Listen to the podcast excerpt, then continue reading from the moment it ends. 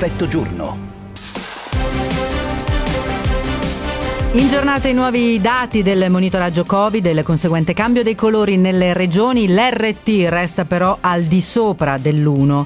In corso la cabina di regia con Mario Draghi sulle nuove misure anti-Covid in vista della scadenza del decreto in vigore. Prosegue ovviamente la campagna di vaccinazione e la visita, eh, oggi registriamo, del commissario all'emergenza figliuolo in Calabria.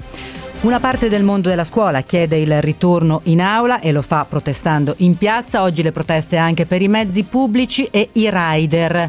Minimo storico per le nascite in Italia, più 17,6% invece l'aumento dei decessi.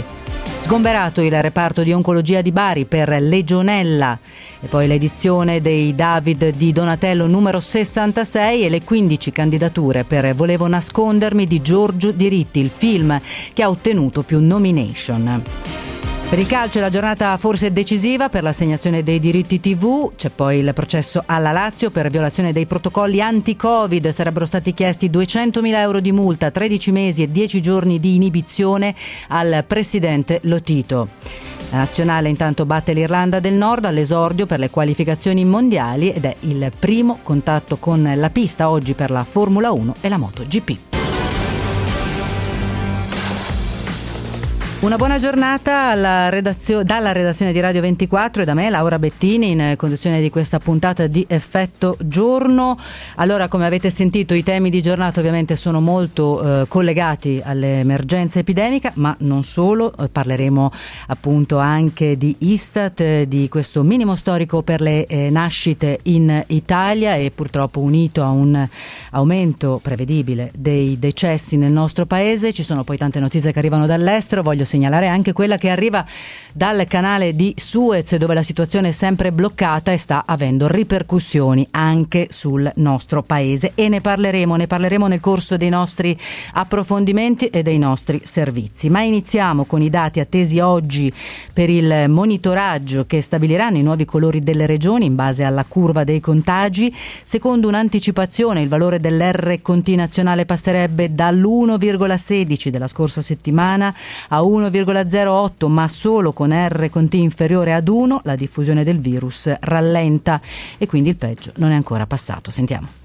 Italia rossa con qualche macchia arancione, tutta rossa dal sabato di Pasqua fino a Pasquetta, mentre scende il valore dell'RT nazionale che passerebbe da 1,16 della scorsa settimana a 1,08. È il primo dato che filtra dal monitoraggio settimanale dell'ISS Ministero della Salute, sul quale si stabiliranno i nuovi colori delle regioni. Il Lazio spera di tornare in arancione come la Toscana, in bilico il Veneto, la Lombardia dovrebbe restare nella zona rossa, in Valle d'Aosta invece si ipotizza di anticiparla già da domani. In programma anche la cabina di regia convocata da Draghi anticipata sul nuovo decreto legge, attesa per le scuole, il ritorno ai colori tradizionali, lo spostamento tra regioni. Scade infatti il 27 marzo il divieto di spostamento tra le regioni, ma la misura resterà in vigore di fatto fino al 6 aprile con la stretta anti-Covid. E intanto alcune regioni hanno sollevato gli scudi verso il popolo delle seconde case. Prima sono partite le regioni di montagna, Valle d'Aosta e Alto Adige, con il divieto per due settimane, seguite poi dalla Sardegna, che non è più nella fascia bianca, e in alcune zone come l'isola di Sant'Antioco il sindaco ha addirittura imposto la quarantena di 10 giorni, poi la Toscana per chi non è residente fino all'11 aprile, mentre il governatore campano Vincenzo De Luca ha vietato l'accesso alle seconde case solo ai residenti. Per la Sicilia serve esibire un certificato di vaccinazione o di negatività a un test, anche rapido.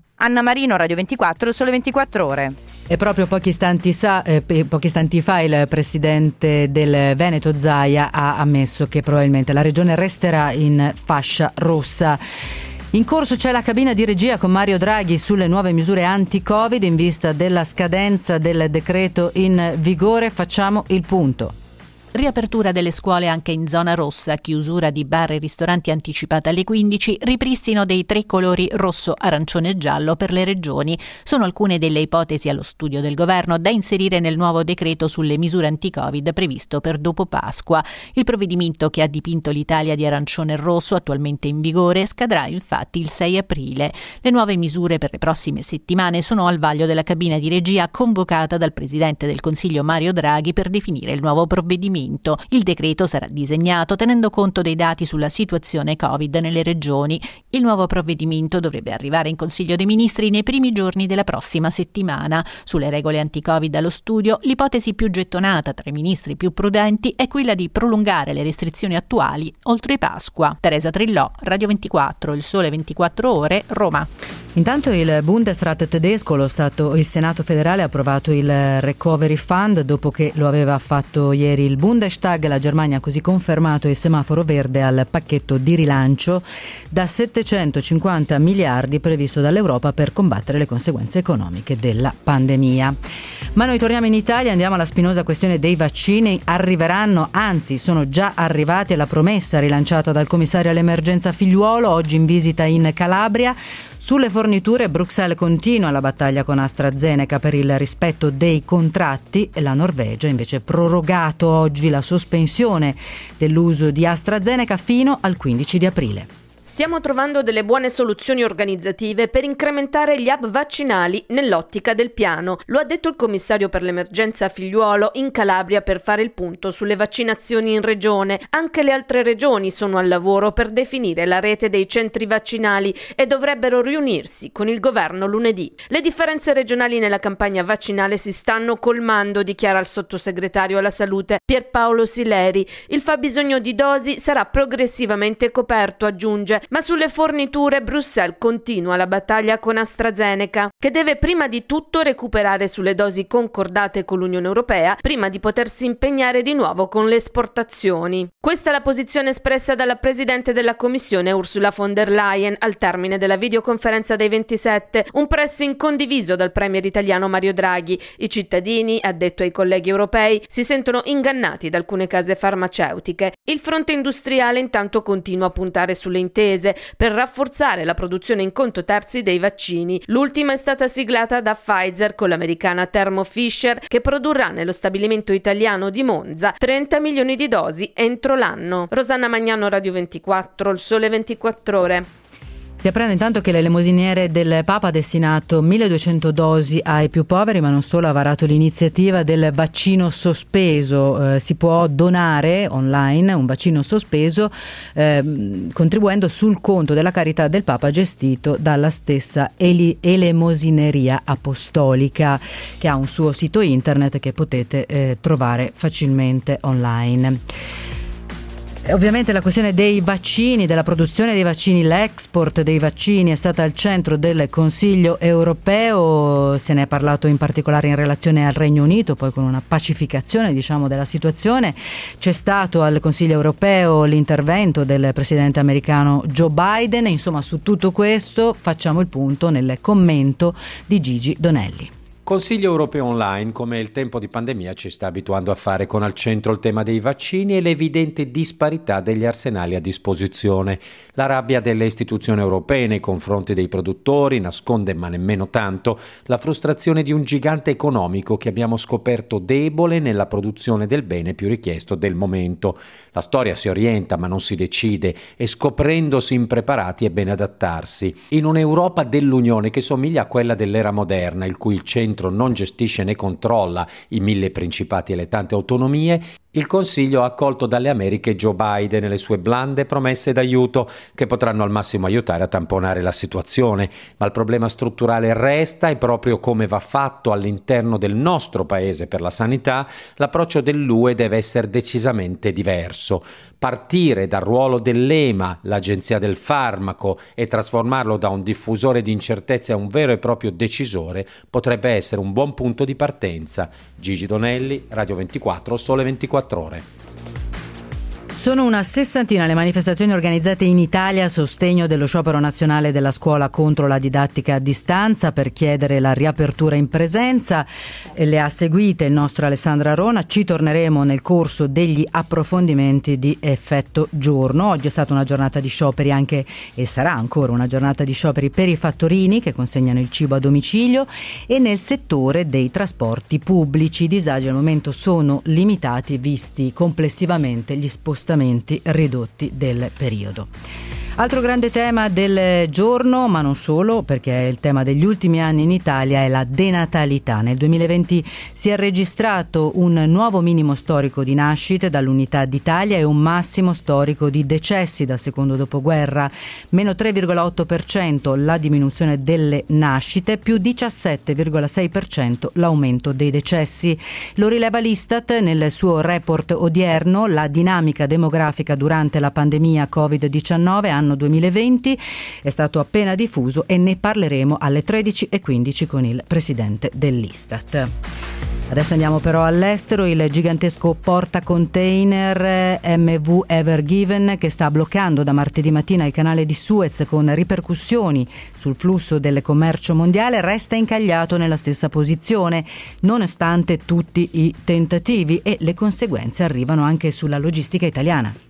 Nel canale di Suez la Ever Given continua ad essere un gigante di 220.000 tonnellate insabbiato e immobile con i 20.000 container che trasporta. Finora neppure una flotta intera di rimorchiatori potentissimi è riuscita a smuoverla di un millimetro. Significa che il blocco del canale prosegue paralizzando in un imbuto navi e traffici. Da lì passa infatti il 12% del commercio mondiale, secondo alcune stime il valore in transito è 9,6 miliardi miliardi di dollari al giorno e il 40% del nostro import-export marittimo sale e scende dal canale di Suez. Per il sistema logistico e produttivo le ripercussioni sono e saranno molto pesanti. Daniele Rossi è il presidente di Assoporti. Quello che è certo è che ci vorranno ancora eh, settimane per sistemare questa situazione, quindi se consideriamo che già oggi ci sono circa 200 navi ferme, si può immaginare cosa, cosa si prepara insomma, in termini di eh, disastro logistico. Ogni giorno transitano dal canale di Suez più di 50 grandi navi e 2 milioni di barili di, di greggio. Andrea Ferro, Radio 24, il sole 24 ore.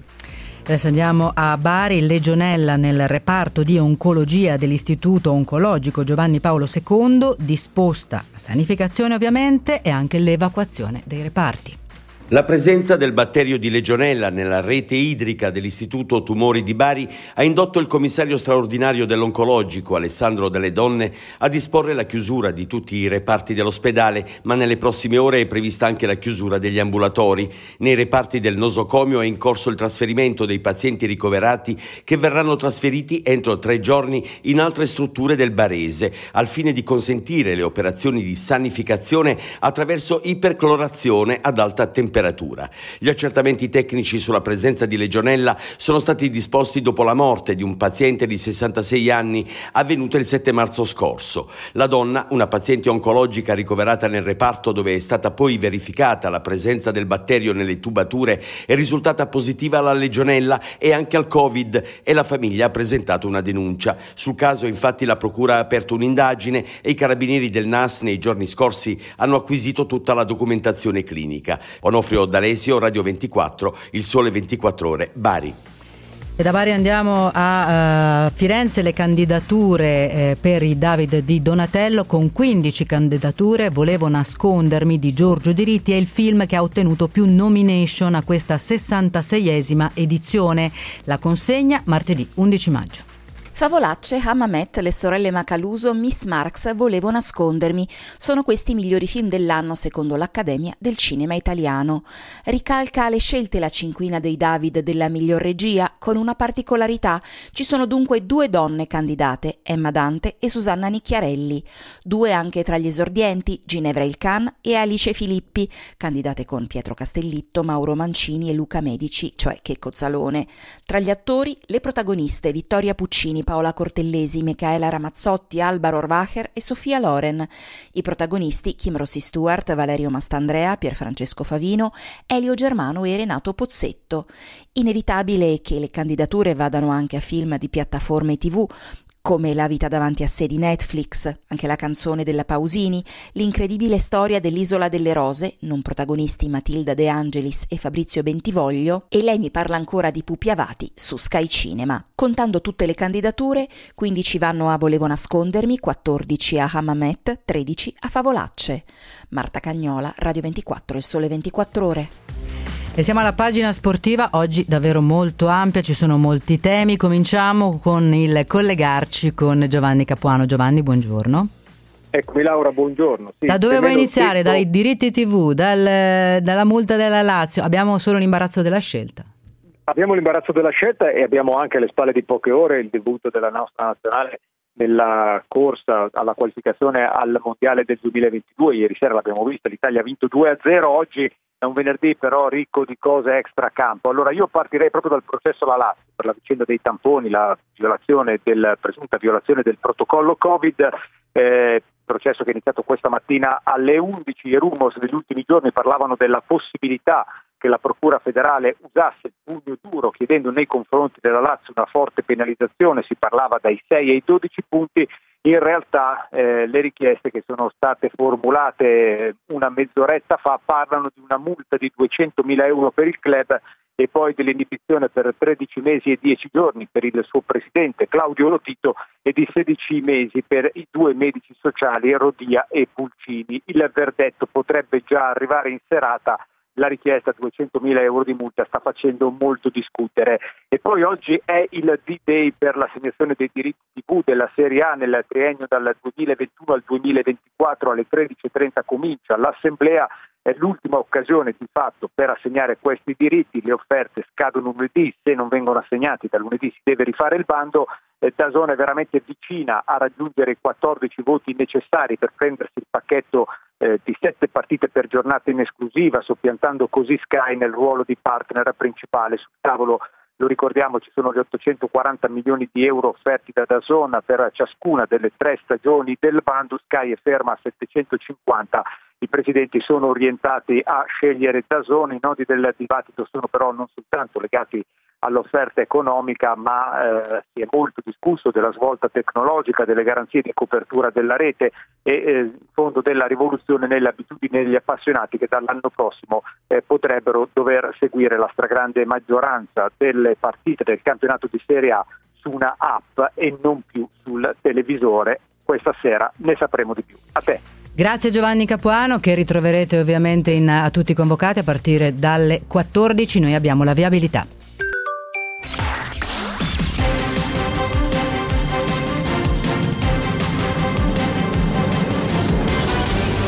Effetto giorno. In giornata i nuovi dati del monitoraggio Covid e il conseguente cambio di colori nelle regioni, l'RCT resta al di sopra dell'1. Prosegue poi la campagna di vaccinazione e il commissario all'emergenza figliuolo è in Calabria oggi. Una parte del mondo della scuola chiede il ritorno in aula, protestano oggi anche i mezzi pubblici e i rider. Minimo storico per le nascite in Italia, aumento del 17,6% dei decessi. La 66esima edizione dei David di Donatello, 15 candidature per Volevo nascondermi di Giorgio Diritti. E infine il calcio, giornata decisiva per l'assegnazione dei diritti TV. Intanto la nazionale ha battuto l'Irlanda del Nord all'esordio per le qualificazioni mondiali. E come dicevamo, minimo storico per le nascite in Italia. Abbiamo in collegamento con noi il presidente dell'Istat, Giancarlo Blangiardo. Buongiorno intanto. Buongiorno, buongiorno a lei e ai suoi ascoltatori. La ringraziamo di questo collegamento. Io prima ho dato i dati, diciamo, nudi e crudi, ma mi impressiona ancora di più quanto viene riportato dalle agenzie rispetto al vostro report appena pubblicato, che al 31 dicembre 2020 la popolazione residente è inferiore di quasi 384.000 unità rispetto all'inizio dell'anno come se fosse sparita una città grande quanto Firenze. Io credo che questo renda ancora di più l'idea di quello che è in corso nel nostro paese tra denatalità e aumento della mortalità a causa Covid. Assolutamente, eh, abbiamo realizzato una differenza tra nati e morti, quindi più morti che nati, di 346.000 unità, quindi qualcosa che non era mai successo se non un secolo fa, 1918, fine della prima guerra mondiale, eh, epidemia di spagnola con tutto quello che ha determinato. Noi abbiamo avuto l'epidemia ma non la guerra mondiale, quindi forse è ancora è un segnale ancora più da interpretare, voglio dire, il paese già non stava bene prima evidentemente. Sì, beh, non è stata l'epidemia della spagnola, là sono morte 600.000 persone, speriamo, eh, auguriamoci insomma, che le cose qui eh, si, si contengano in maniera ben più determinante. Però è evidente che qui scontiamo una demografia debole, una popolazione che già prima del Covid era particolarmente debole perché la natalità è in diminuzione dal 2008. Quindi ogni anno, anno dopo anno, si è sempre avuto un numero di nati sempre più basso. Eh, negli ultimi 4-5 anni abbiamo realizzato ogni anno il record della più bassa natalità di sempre nella storia d'Italia. Quindi questo 404.000 realizzato nel 2020, peraltro faccio presente che sconta l'effetto Covid solo per diciamo 11 dodicesimi in un mm. certo senso, perché sono solo i concepimenti di marzo che nell'anno 2020 hanno avuto un effetto, condizionato ovviamente dal Covid, eh, un effetto nel mese di dicembre. Nel 21 vedremo il seguito della storia, quindi il vero problema a mio parere per la natalità non è tanto il 20 che sconta una tendenza tradizionale, classica che andava avanti da tempo, ma è il 21 che sconta quella tendenza maggiorata dall'effetto Covid. E sicuramente ormai diciamo così è un po' tardi per intervenire, sono tutte eh, però dati che si possono tenere conto nella, per, il, per, il, futuro, che il, i governi dovrebbero tenere in conto per il futuro, per il sostegno alla natalità e alle famiglie direi. Assolutamente, cioè è chiaro che ormai eh, dire, i, buoi sono scappati, quindi è inutile chiudere la stalla, però, però sta di fatto che insomma, il, la diagnosi è chiara, ciò che va fatto, quali sono i grandi problemi sono ben noti. Eh, ci si muove, devo dare atto che qualche tentativo proprio in questi ultimi tempi, penso all'assegno, all'assegno universale, cioè queste cose che il Family Act, tanto per, per, per citare un'iniziativa interessante, eh, è in atto, quindi voglio dire c'è una reazione che eh, almeno sulla carta per il momento, però insomma eh, si ha la sensazione che ci si voglia muovere. Ecco, dobbiamo farlo abbastanza in fretta perché è chiaro che poi a un certo punto non è che si arriva al punto di non ritorno, però insomma è evidentemente qualche problema, più si va avanti e più i problemi in qualche modo la possibilità di tornare indietro eh, diventa, diventa eh, difficile. Direi eh, in ultima analisi che in questa occasione non ha retto neanche la natalità delle famiglie immigrate, ormai anche loro sono diciamo integrate in, in Italia? Eh, sì, guardi, gli immigrati, cioè la popolazione straniera, diciamo così, ha avuto il massimo di natalità nel 2012. Da allora in poi anche gli stranieri hanno via via progressivamente ridotto il numero dei nati. E siamo arrivati da, da 80.000 circa nel 2012 a 60.000 bambini stranieri, cioè nati da coppie con entrambi i genitori stranieri. Eh, questo ovviamente perché? Perché i problemi, le difficoltà, l'assenza dei nonni, gli stranieri ovviamente è più difficile che li abbiano con sé, eh, fa sì che comunque certi aspetti, penso alla cura ma non solo, eh, sono particolarmente più sentiti e più problematici all'interno della popolazione straniera, al punto che anche solo l'idea, la tradizione della cultura va in secondo piano rispetto alle contingenze della vita. L'esterno condiziona, certo. Giancarlo Blangiardo, il presidente dell'Istat, è stato con noi, la ringraziamo molto, buon lavoro, buon proseguimento. Buon, buon proseguimento anche a voi, grazie. E proseguiamo, proseguiamo con un, eh, un, appello denuncia lanciato nei giorni scorsi eh, dai rianimatori ospedalieri. Vi leggo qualche passaggio da una bella intervista rilasciata al collega Alessandro Farrugia ehm, dal nostro ospite. La situazione è seria nelle rianimazioni, potrebbe diventare drammatica. I tassi di occupazione nelle terapie intensive si stanno avvicinando a quelli della primavera dello scorso anno, nonostante i letti di rianimazione siano aumentati. La base molto più larga dei contagiati mantiene altissima la pressione sulle terapie intensive e questo è un tema. Ma poi c'è anche l'altro tema, eh, perché i letti veramente operativi sono meno di quelli che dicono le regioni. Chiediamo al dottor Alessandro Vergallo, che è il presidente eh, nazionale dell'Associazione Anestesisti e Rianimatori Ospedalieri Italiani, che cosa sta quindi succedendo. Buongiorno. Buongiorno a tutti. Allora. Il nostro appello denuncia eh, mira a richiamare l'attenzione sul fatto che la situazione resta critica nonostante le restrizioni eh, di movimentazione sociale adottate di recente. Eh, il fatto che il numero dei contagiati sia sparso in tutto il paese rispetto alla prima ondata, dove prima era limitato a poche regioni, fa sì che questo grande numero ogni eh, piccola variazione percentuale dei contagi poi si riflette a cascata in maniera anche esponenziale sui ricoveri ospedalieri, in particolare quelli in terapia intensiva. Ecco la ragione del nostro, del nostro comunicato, della nostra intervista.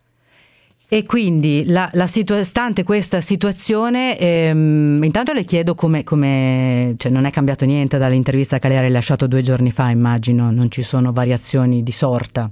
Eh, le variazioni noi chiaramente le valutiamo in un ordine di tempo che eh, di media si aggira intorno a una settimana, perché ehm, le variazioni giornaliere ovviamente ci interessano poco al momento stiamo assistendo a, una, a, quella che sembrerebbe, che noi speriamo sia una stabilizzazione della curva di crescita dei ricoveri, soprattutto in rianimazione. La nostra speranza è che eh, le misure restrittive tuttora in atto causino quella che potrebbe essere una lenta discesa. Questa è la nostra speranza. Però appunto restiamo nell'ambito della speranza come tutti noi appunto ci auguriamo di essere arrivati a un punto in cui le cose abbiamo... possano volgere. Mm.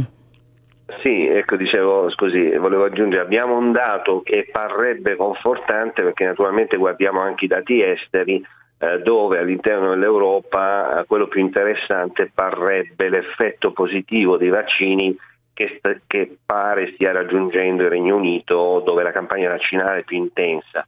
I primi dati che noi stiamo guardando portano a considerare la possibilità che effettivamente eh, le speranze riposte nel vaccino siano molto positive eh, non tanto sui contagi quanto sulla gravità dei sintomi, quindi stanno portando, nonostante un aumento costante dei contagiati, una riduzione dei ricoveri ospedalieri, soprattutto delle terapie intensive, che ci lascia ben sperare che nel momento in cui anche nel nostro Paese la campagna vaccinale eh, prenda una piega consistente, eh, anche il nostro Paese possa sortire gli stessi risultati positivi. Sì, risultato positivo eh, nella speranza appunto di non avere più bisogno e di aumentare eh, le nostre capacità di ricevere persone nelle terapie intensive, perché se in un anno abbiamo prodotto questa situazione, forse non, non, possiamo ben sperare sull'altro aspetto. Io Assolutamente la... sì, perché non è eh. con l'aumento di numero delle terapie intensive che, che fronteggiamo questa emergenza. Di fronte all'emergenza sì, ma non, non può essere una soluzione strutturale precisamente. Alessandro Vergallo, la ringraziamo davvero tanto di aver apportato eh, il suo contributo a Effetto Giorno oggi, il presidente nazionale dell'Associazione Anestesisti e Rianimatori Ospedalieri Italiani. Grazie a voi. Allora, noi abbiamo una piccola pausa, c'è la borsa, torniamo subito dopo. Eh, tra l'altro vediamo che la campagna compra lo Sputnik, così titolano le agenzie, e poi il passaporto vaccinale come si firma? Lo chiederemo a chi già lo, lo Sputnik lo sta utilizzando.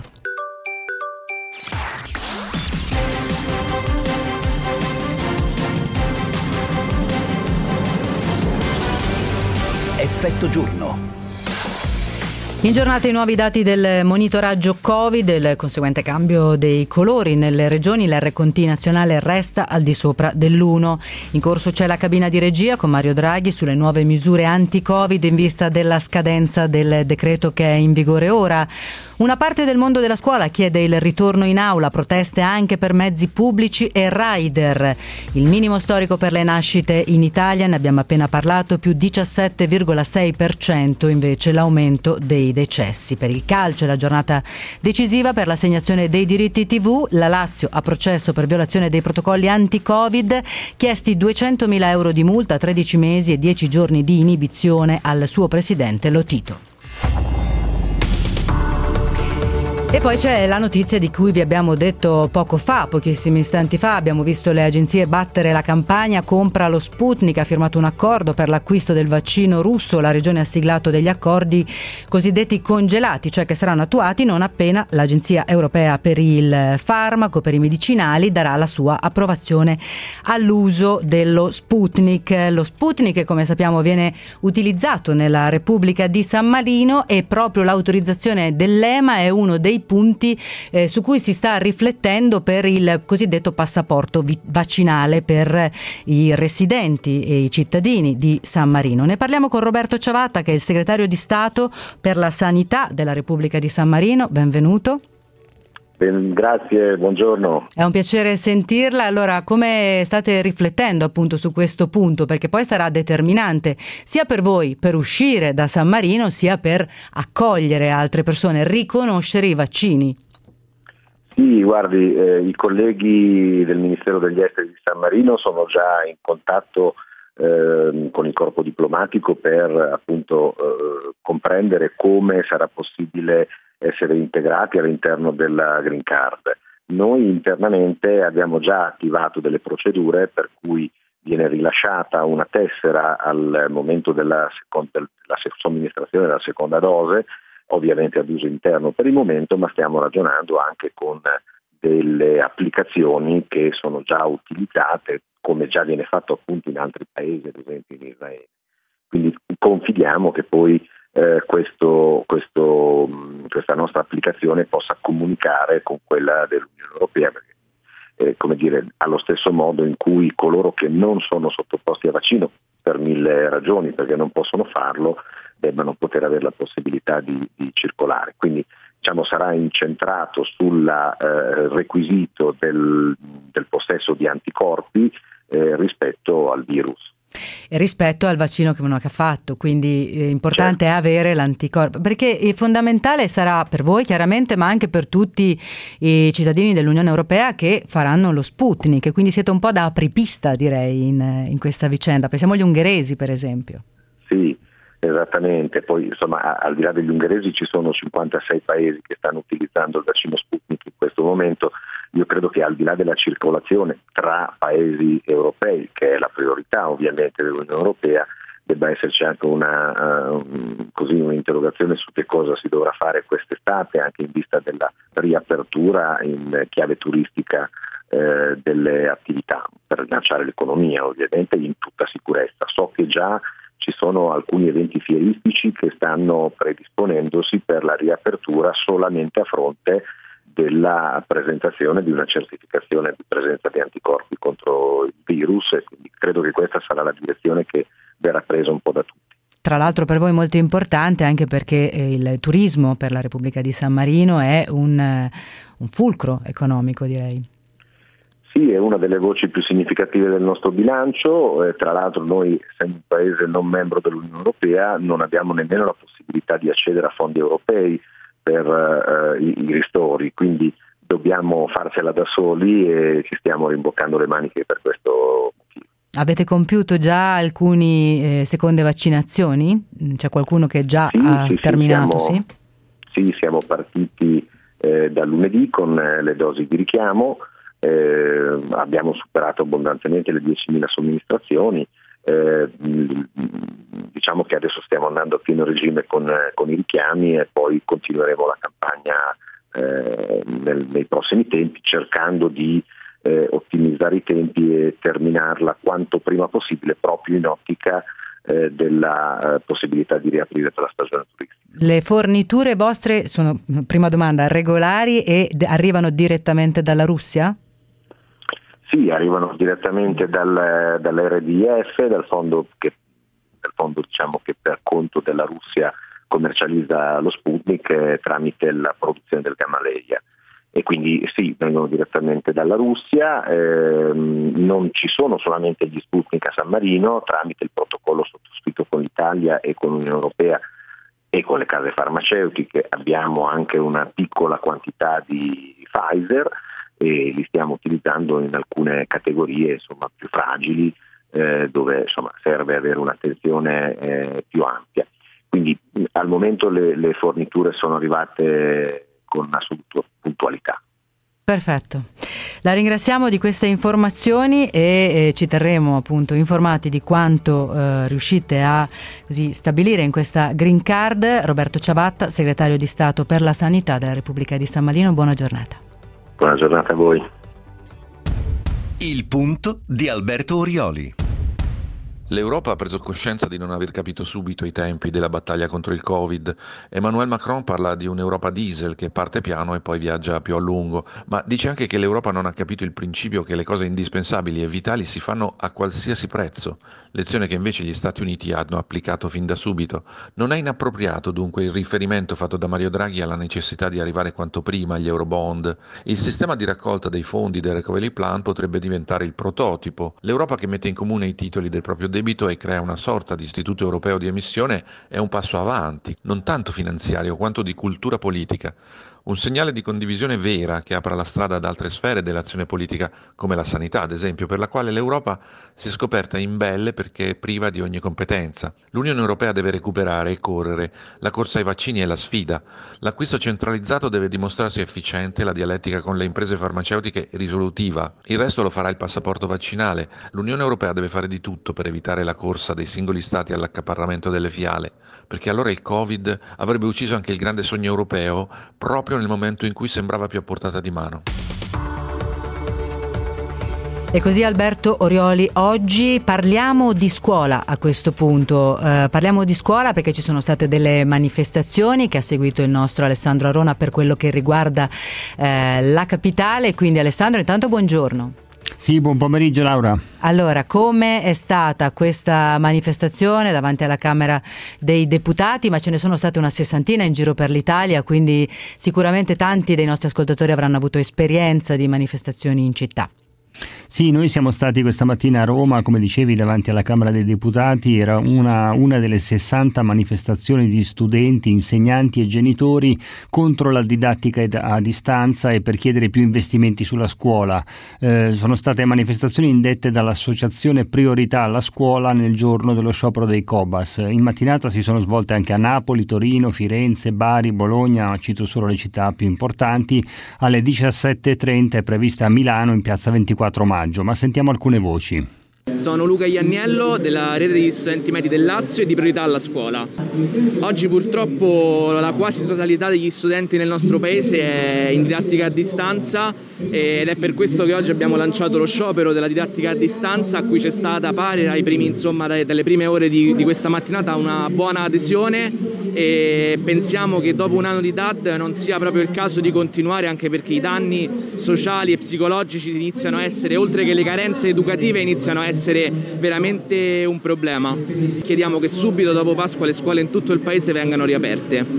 Sono qui come madre, come cittadina, perché ritengo che la chiusura della scuola sia un danno gravissimo per i ragazzi, lo vediamo tutti i giorni. Sono Giacomo Caldarelli, faccio il terzo B liceo Scienze Umane a Civitavecchia. Molti studenti hanno peggiorato il loro andamento, tra cui io, perché appunto c'è meno voglia, c'è meno voglia di mettersi in gioco e c'è meno dedizione per lo studio in quanto manca proprio la presenza della scuola nella vita dei, dei ragazzi. Si stima che siano oggi circa 7 milioni gli studenti in DAD su 8,3 milioni totali, dunque circa solo 2 su 10 in presenza nelle poche regioni in arancione o, e dove non siano, non siano stati messi dalle regioni stesse ulteriori restrizioni.